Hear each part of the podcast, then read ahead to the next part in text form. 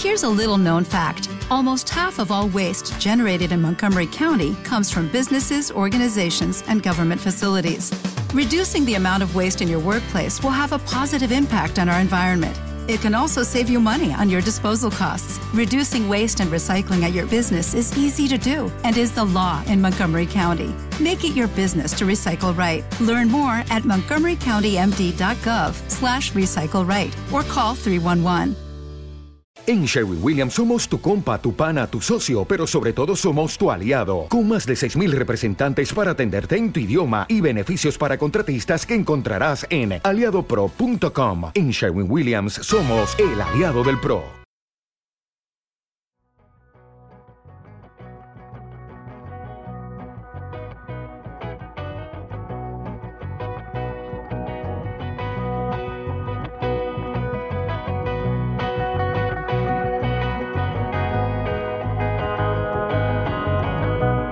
Tal amigos? ¿Cómo les va?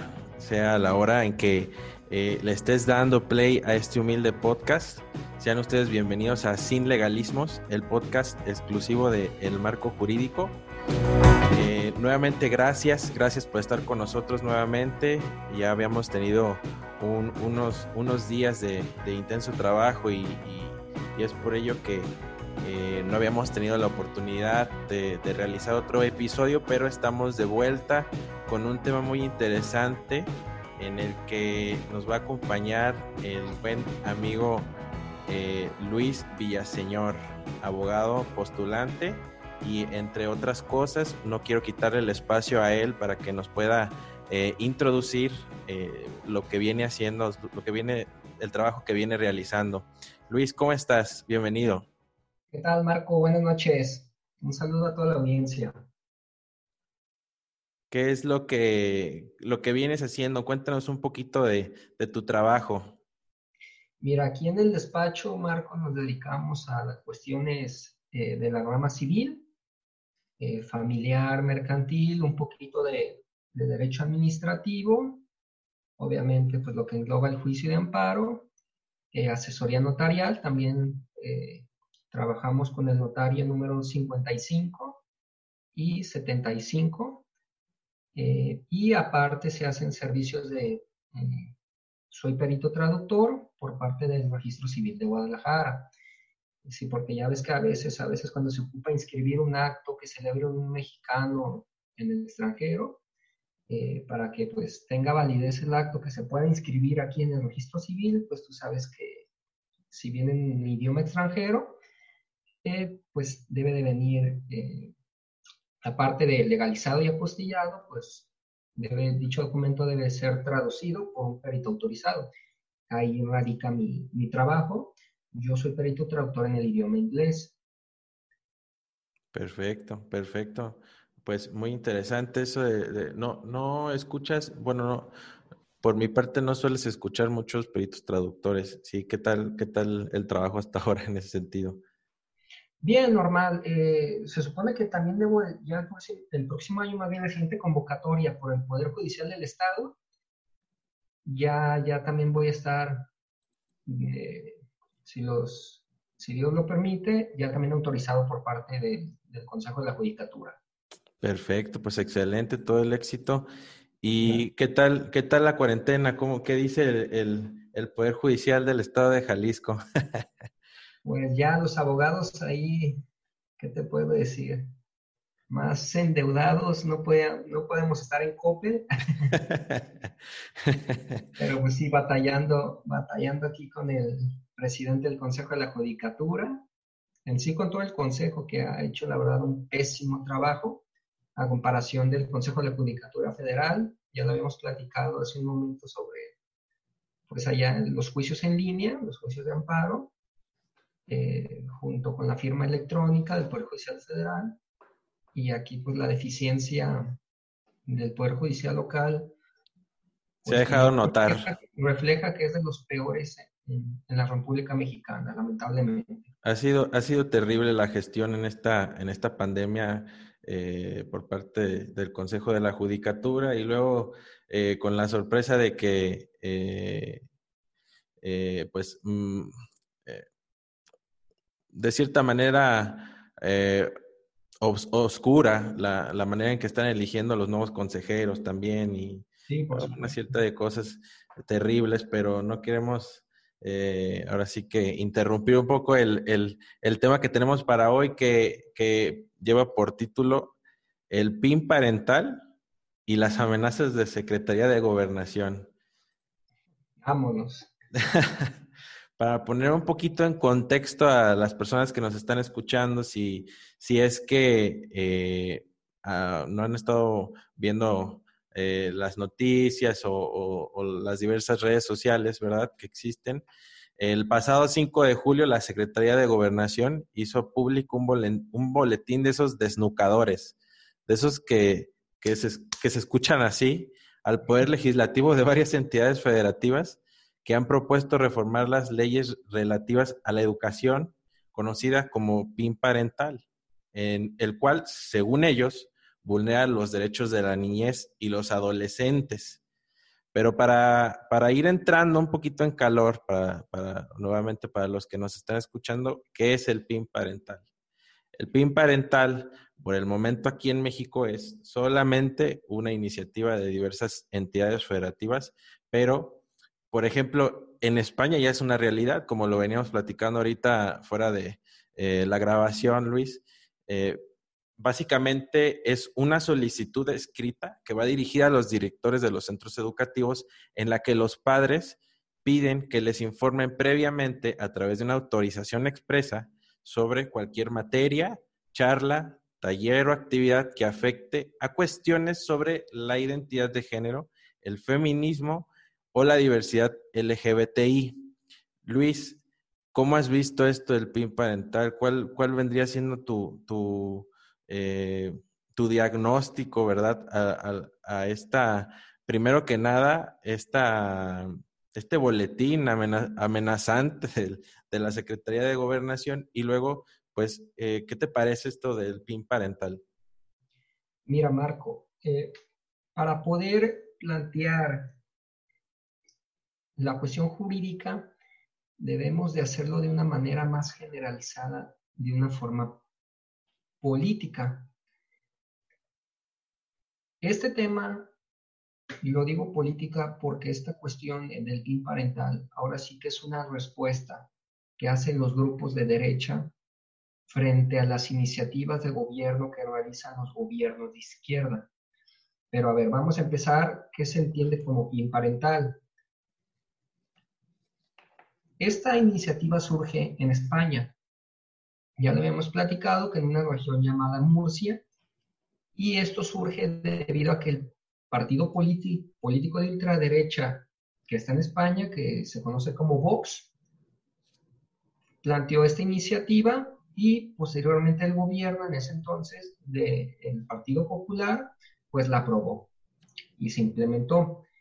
El PIN parental básicamente es es una política educativa donde los padres, como bien decías, deciden si sus hijos acceden o no a ciertos contenidos, todos de manera sexual. Ahora bien, esto ya se aprobó en una legislatura local en el extranjero. Ahora, aquí la controversia es qué pasa en México, qué pasa con nuestro orden jurídico nacional. Y Tú has mencionado algo muy importante, las declaraciones que dijo la secretaria de Gobernación y los demás de su gabinete, por ejemplo, el subsecretario de Derechos Humanos, Alejandro Encinas y demás.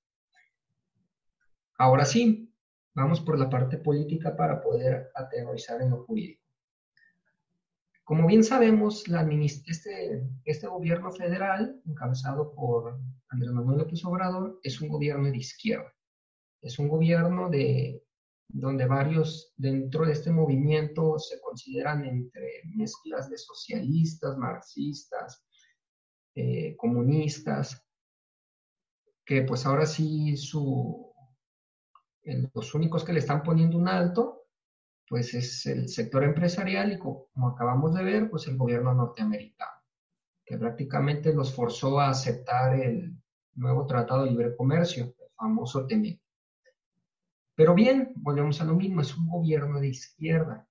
Por lo tanto, vamos a tener un poquito, vamos a hablar un poquito de los antecedentes que ha hecho este gobierno que derivaron en que ahora en México se quiera implementar el PIB parental. Como bien sabemos, hay una reforma constitucional al artículo tercero, si no me equivoco, de nuestra Constitución Federal, donde en materia educativa se habla que ya va a empezar a verse la perspectiva de género. Aquí el problema es que para quienes no estamos de acuerdo con, esta, con este contenido educativo, el Congreso Federal, junto con los congresos locales, lo elevaron a rango de constitucional. Por lo tanto, no es una ley secundaria que podamos modificar. Y aunque las legislaciones locales también hablan en materia educativa, tienen sus leyes en materia educativa, volvemos a lo mismo. Esto es de rango constitucional. Por lo tanto, obviamente no, no comparto las declaraciones que dijo la Secretaría de Gobernación, pero jurídicamente hablando, procesalmente, constitucionalmente hablando, sí tienen razón en algo. Eh, y vamos a lo siguiente. ¿Dónde surge la, eh, la problemática aquí? La iniciativa, como tú bien sabes, la primera iniciativa sería en el estado de Nuevo León, cuando un diputado local, creo que del Partido Encuentro Social, propuso el PIN parental, para que en el estado los, los habitantes de Nuevo León, los padres de familia, pudieran, pues ahora sí, restringir el contenido de perspectiva de género, como tú decías, eh, LGB. Bueno, es que ya diario como les cambian las siglas. eh, pues restringir este tipo de contenidos. Obviamente no iba a prosperar esto, no tanto por las presiones de ciertos sectores de la sociedad civil, sino por el procedimiento parlamentario, por el procedimiento en la legislatura mientras no se reforme constitucionalmente, mientras no haya un campo, mientras no haya oportunidad de modificarlo, ahí está el problema. Porque pongamos un ejemplo. Esa iniciativa en la comisión la aprueba y en el pleno también, y se decreta, ¿ok? Se reforma la ley, la ley de educación en el Estado. Los organismos federales o cualquier otro puede interponer, como bien sabemos, hay controles de constitucionalidad, una controversia, una acción, como sea. ¿Por qué? Porque ya es esta ley que se promulgaría va contraria a nuestra Carta Magna. Entonces, ahí sí, gobernación, repito, no comparto su, su, ¿cómo le podríamos decir? Sus ideas, pero sí de manera jurídica, pues era, no iba a prosperar esto. ¿Qué sería lo, lo correcto? Bueno, aunque esté en la ley, tratar de conveniar, llegar a un arreglo con la Secretaría de Educación Pública a nivel federal o ver otros mecanismos legales, pero el que propuso este diputado, pues no, así no son las maneras. Por ejemplo, ¿qué acaba de pasar en Baja California hace unos meses? Aunque el Congreso se declaró como Estado libre y soberano y que ellos iban a alargar la gobernatura del actual gobernador, pues no. Ya la Suprema Corte dijo que no. Entonces lo más seguro es que esto va a pasar en caso de que hubiese sido aprobada dicho, dicho dictamen, lo cual no sucedió. Ahora bien, ¿qué dicen las voces a favor? Por ejemplo, el Frente Nacional. Lo mismo, se ponen en la misma postura que este diputado. Y, se entiende, yo también, yo también apoyo esta idea, pero sí hay que trabajar de, de la manera jurídica adecuada, porque mientras esté en la Constitución, pues, claramente ahí vamos a topar con pared. Hay que ver las maneras, repito, legales de poder cambiar el contenido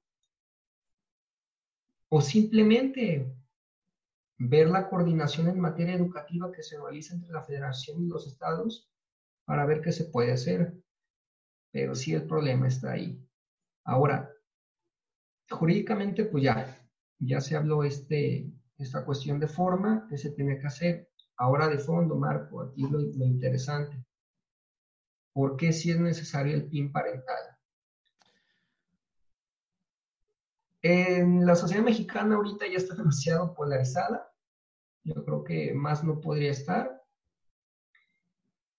Y a raíz de este cambio de régimen que hubo en nuestro sistema de gobierno, pues bueno, hemos descubierto el peligro que son los gobiernos de izquierda, la deficiencia. No digo que no las haya en un, gobierno de derecha, pero la gente ya está despertando, me, me, está dando gusto que la gente vuelva a valorar nuestras costumbres, nuestras tradiciones y ver el peligro que implica el, ahora famoso progresismo. No sé tú qué opinas de eso. Si quieres, mira, para poner un poquito en contexto, eh, eh, me parece bastante interesante lo que dijiste porque desde el punto de vista eh, jurídico, yéndonos, yéndonos ahora sí al marco jurídico constitucional, se ve complicado, por lo que tú me estás comentando, que pudieran prosperar estas iniciativas de reforma de, ahora te voy a decir, aquí traigo el dato,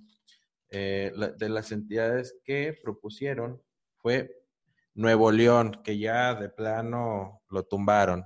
Aguascalientes, me sorprende la Ciudad de México, dado que pues eh, ya eh, la pobre Ciudad de México ha estado, ahora sí que ha, sido, ¿cómo decirlo?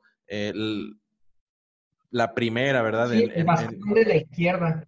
Exactamente, o sea, ya, ya, tiene tiempo, eh, años atrás, ¿verdad? Eh, la, el estado de Querétaro y por último Chihuahua.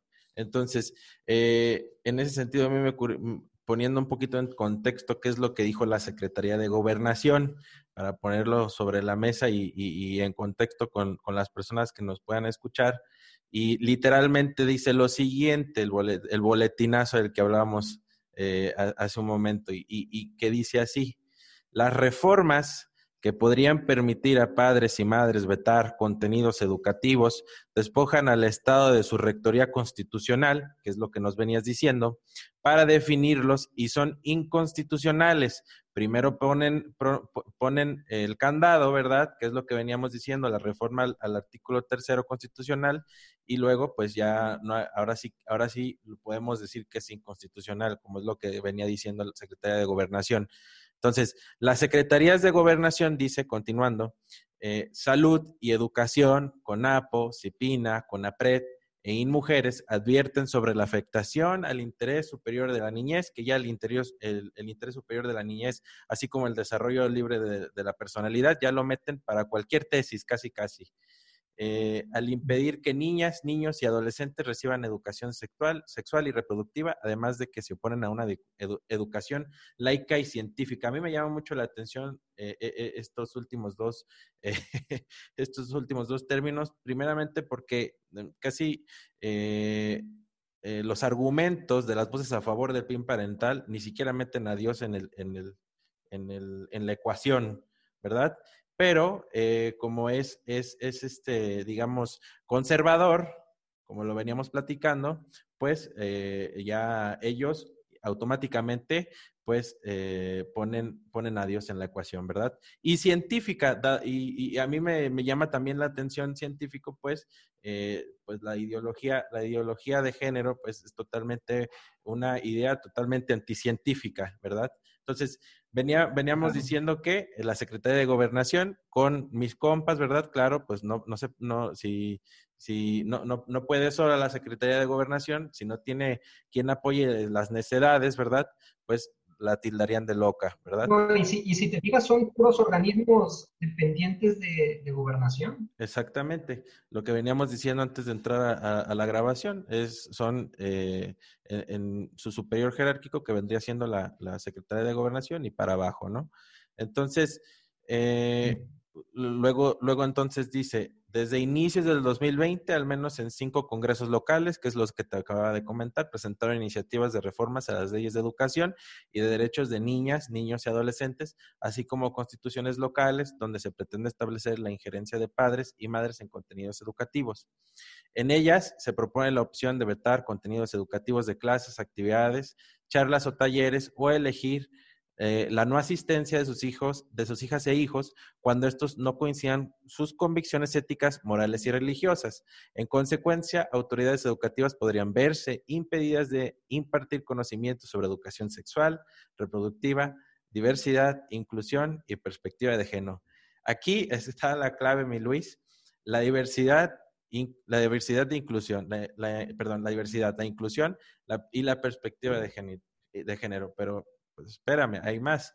De aprobarse estas reformas, dice, las autoridades competentes podrían considerarlas inconstitucionales al violar principios de progresividad y prohibición de no regresión de los derechos, así como no transgredir la rectoría del Estado en la definición de contenidos educativos establecida en el artículo tercero constitucional, que es lo que nos venías platicando.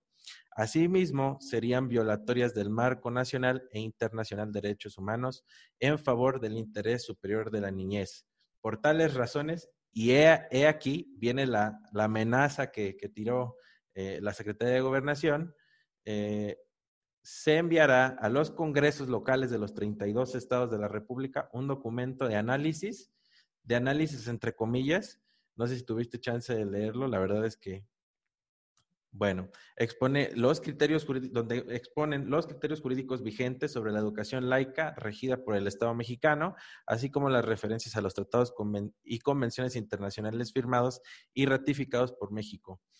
Eh, este documento también desarrolla un análisis de consecuencias sociales de estas iniciativas estatales conocidas como PIN parental. Bueno, entre otras cosas, ¿verdad? Eh, esto no huele, Luis, esto apesta ideología de género. Ya de por sí, tema muy controvertido, dicho sea de paso. Y, y, la verdad es que desde mi punto, desde mi óptica, no huele, apesta imposición.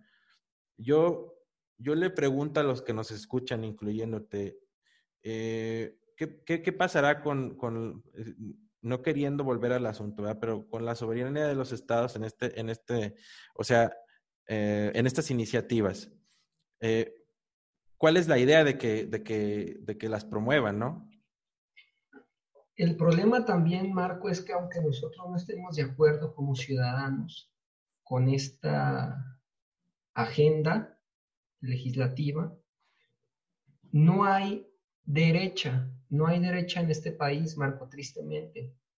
En la política no hay derecha en México. ¿Y por qué hablo de la importancia de la derecha? Porque ahí están los valores que tanto tú y yo como otros miles de mexicanos defendemos. Ahí están las tradiciones y costumbres de México, no en la izquierda. La izquierda siempre le va a estar por el estatismo, porque para que siempre estén estados totalitarios, y la derecha no es así. Y aunque pueda haber populismo de ambos sectores, no es lo mismo. ¿Y cuáles son las consecuencias? Bueno, veamos el caso de España.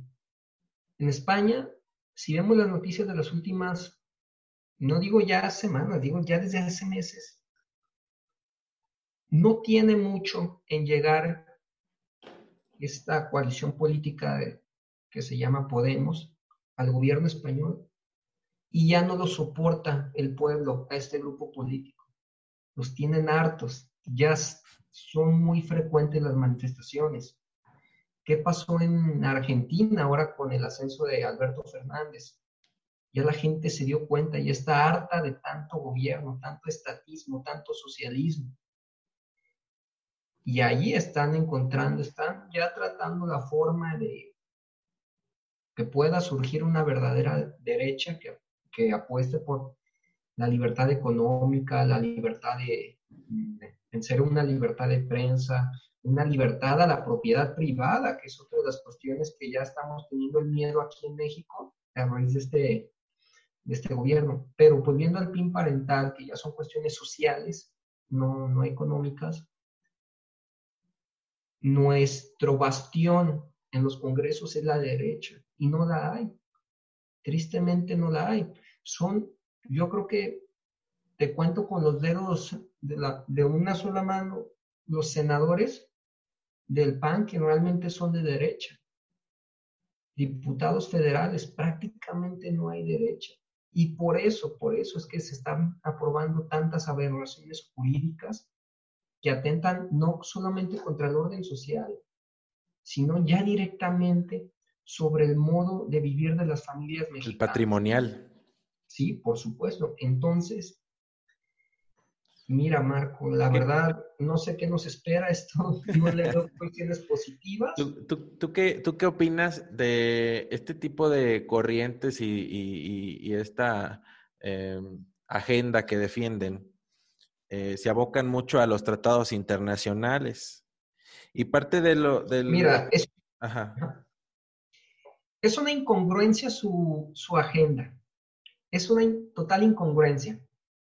Lo que pasa es que ellos para poder llegar al poder y para poderse mantener en el poder ocupan alianzas. Y a veces con quienes realizan esas alianzas no siempre van a tener las mismas ideologías. Por ejemplo, ya hasta en las redes sociales he, visto logotipos de banderas gays diciendo Alá ama la diversidad. Entonces, no saben qué inventar, no, no saben, es tanto el resentimiento que tienen, el odio, que ya no saben qué hacer. Y Pero a, pesar de eso, lo que me preocupa, Marco, es que realmente ellos sí están haciendo una labor. Ellos sí, a pesar de sus diferencias, se están organizando. Y vuelvo a lo mismo. ¿Y los de derecha para cuándo? Movimiento Ciudadano es una porquería en cuanto a la agenda social. Es una porquería. Ya no digamos el PRD y lo preocupante, el PAN, que se supone que debería ser nuestro bastión, nos está fallando demasiado. Yo sé que no dejan de ser políticos, no debemos de tener, arrojar nuestras esperanzas en ellos. No, definitivamente. Y... Pero ya no hay tintes, ya no hay ideologías políticas en, en México, ya no se defienden los partidos, ya no les apoyan. Y sabes que ya metiéndonos ya en algo más profundo, el, el, el hartazgo de la gente de, este, de, estas, de, estas, de estos partidos llevó a que eh, partidos como Morena se, se, arrebataran todo, ¿no? Entonces, de ahí, de ahí ha venido la declave, ¿verdad? De, de, de tantas cosas, eh, pero algo, dijiste algo muy cierto, no tenemos que poner nuestras esperanzas en ellos, y simplemente pues poner cada quien nuestro, nuestro granito de, arena. Y yo quisiera en ese sentido preguntarte, eh, ¿qué esperanzas podríamos darles a los a este movimiento que defiende los derechos de la familia? Eh, ahora sí que eh, no se me viene a la mente el nombre de ellos, pero hay varios que, que, pudiera, que puedo visualizar ahorita en este momento. Eh, en relación a lo que te comentaba, este tipo de movimientos como los LGBTI y, los feministas y entre otros eh, socialistas, ¿verdad? Eh, de, ahora sí que de izquierda, se abocan mucho a los, a los tratados internacionales. Y a mí me llama mucho la atención que el artículo, por aquí lo tengo, 26.3 de la Declaración Universal de los Derechos Humanos, Aquí te lo, te lo voy, le voy a dar lectura. Dice que los padres tendrán derecho preferente a escoger el tipo de educación que habrá de darse a sus hijos. ¿Qué esperanza hay para los movimientos que defienden este tipo de derechos para eh, abrazar este, este, estos este, tratados y, y, derechos internacionales? ¿Cómo lo ves tú desde ese punto, de, desde esa óptica? Mira, Marco, siempre que involucramos a la ONU, yo siento que es tiempo perdido. Siempre que involucramos al alto comisionado, es tiempo perdido. Si no logran obtener resultados en países con graves problemáticas en derechos humanos, como en Medio Oriente, como en África, pues difícilmente los vamos a tener en países como en América Latina. Simplemente porque no hemos escuchado a la ONU o al alto comisionado condenar la tiranía ahorita la represión contra estudiantes en China, en Hong Kong. Entonces, es derecho muerto. Se va a escuchar, eh, probablemente me van a atacar muchos especialistas del derecho internacional, pero es derecho muerto. Cuando Estados Unidos realiza de manera unilateral sus acciones en contra del terrorismo, ¿qué dice la ONU? Porque ahí estamos hablando de delitos de de deshumanidades graves. ¿Y qué dice la ONU? Entonces, mira, en cuanto a contravenir lo, dispuesto en los tratados, en este tipo de cuestiones, en este rubro social que suscribe el Estado mexicano, a mí yo no le hallo relevancia alguna, para ser sincero. En cuanto al carácter vinculatorio, en cuanto a la responsabilidad del Estado, no. Yo siento que más bien aquí es un tema local, es un tema que la sociedad civil debe de armar una estrategia jurídica, una estrategia social en contra del Estado mexicano y esto va a implicar en ahogar al Estado mexicano en los tribunales. No hay de otra. Ahora sí que se tienen que levantar las voces que pues han estado calladas y levantar, levantar no nada más las voces, la mano y, y, pues ahora sí que cooperar con lo que, con lo que se pueda, ¿no? Eh, yo, yo, yo, quisiera también poner a colación el hecho de que eh, es, es, como navegar en contra de corriente. Es, es navegar en contracorriente porque, eh, pues ahora sí que partiendo de la premisa que hemos, de que pues siempre hemos tenido una educación cuestionable, ¿no? Incluso desde que nosotros pudimos haber sido niños, ¿verdad? Entonces, eh, que se aboquen a más bien eh, que los niños estén ideologizados en vez de de, verdad llevar educación científica, pues eh, sí nos hace sentir un poquito en contracorriente. No sé, no sé cómo tú lo veas. Tristemente, desde el siglo XIX, la educación en México está tristemente demasiado manipulada por parte del Estado mexicano. Inclusive hay una revista que se llama Historias y Relatos en México, muy popular. Se publicó hace como dos meses un artículo donde se habla de eso. El título es Los usos de la historia oficial. Ahí el autor nos habla sobre cómo cada no en cada legislatura, sino cada grupo político al llegar al poder, cómo modifica la historia. Vamos a salirnos un poquito de tema, pero por ejemplo, yo que soy aficionado a la historia, dale, dale.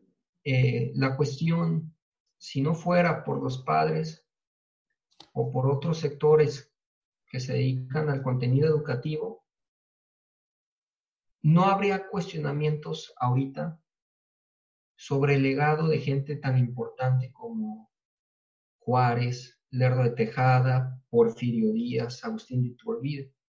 Desde la primaria nada más nos enseñan, este es malo porque sí y este es bueno porque sí. Hasta ahí, no le busques más. Entonces, desde ahí inicia el problema, tristemente, Marco. Ahora, entonces, ¿qué vamos a esperar si no sabemos quiénes son nuestros, nuestros verdaderos héroes patrios Ahora, ¿qué va a pasar con esta cuestión de la perspectiva de género? Lo dices de broma, pero la verdad es que es una, es una triste realidad. Entonces, volvemos a lo mismo. Y podríamos partir otro tema muy, importante, la, relevancia de la educación privada contra la Oye, educación que, que también ya hay como las garras, las garras por ahí de Morena, Así ya se quieren ir sobre de la educación privada. Entonces, si, si, si pudiéramos decir de, de, cierta manera que los padres tenían la opción de, decir, de ahora sí, de, valga la rebusnancia, de elegir la educación de sus hijos en, en, la escuela privada que más les placiera, ¿verdad? O sea, ya desde ahí, el, la idea de que los padres sí pueden y sí deben eh, elegir la educación para sus hijos, ahí está la prueba, son las escuelas privadas. Y, ahora, ¿por qué, eh, ¿por qué no podríamos decir lo mismo de los padres que usan de la educación pública, verdad? Digo, ya nos, ya nos volvemos a meter otra vez con el Estado, pero ¿por qué no? Esa misma tesis se puede ir a, los padres que no tienen los recursos para una escuela privada, pero quieren lo mejor para sus hijos, ¿no? Y tienen, tienen y deben el, el derecho y la patria potestad para elegir sobre esa educación, ¿no? Entonces, eh, sí, es, sí es la verdad que un tema bastante eh, relevante y ya para ir cerrando, la verdad es que nos podríamos eh, llevar bastante tiempo, podríamos yo creo que dejarlo para, para, para otro episodio. me ha agradado mucho este, tenerte en este episodio de, de, de, Sin Legalismos y pues ahora sí que no sé si, si te gustaría cerrar con alguna conclusión de esto que venimos platicando. No, pues te lo agradezco mucho, Marco. Gracias por la invitación. Es tiempo de, reflexionar, es tiempo de defender nuestros valores, nuestras costumbres y tradiciones, porque estos no van a parar. Es, esta agenda no va a parar. Según ellos, es de manera pacífica, pero debemos de aprender a tiempo los errores de otros países. Venezuela, Cuba, España, Argentina, Bolivia, eh, inclusive países europeos.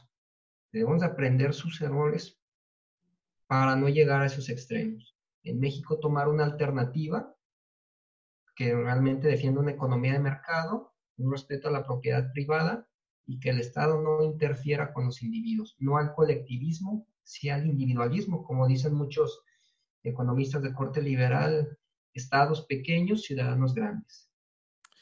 Muchas gracias, Luis. ¿Quisieras dar tus redes sociales que, para que la gente que, nos escucha eh, te pueda seguir o, no sé, lo que tú gustes es tu espacio?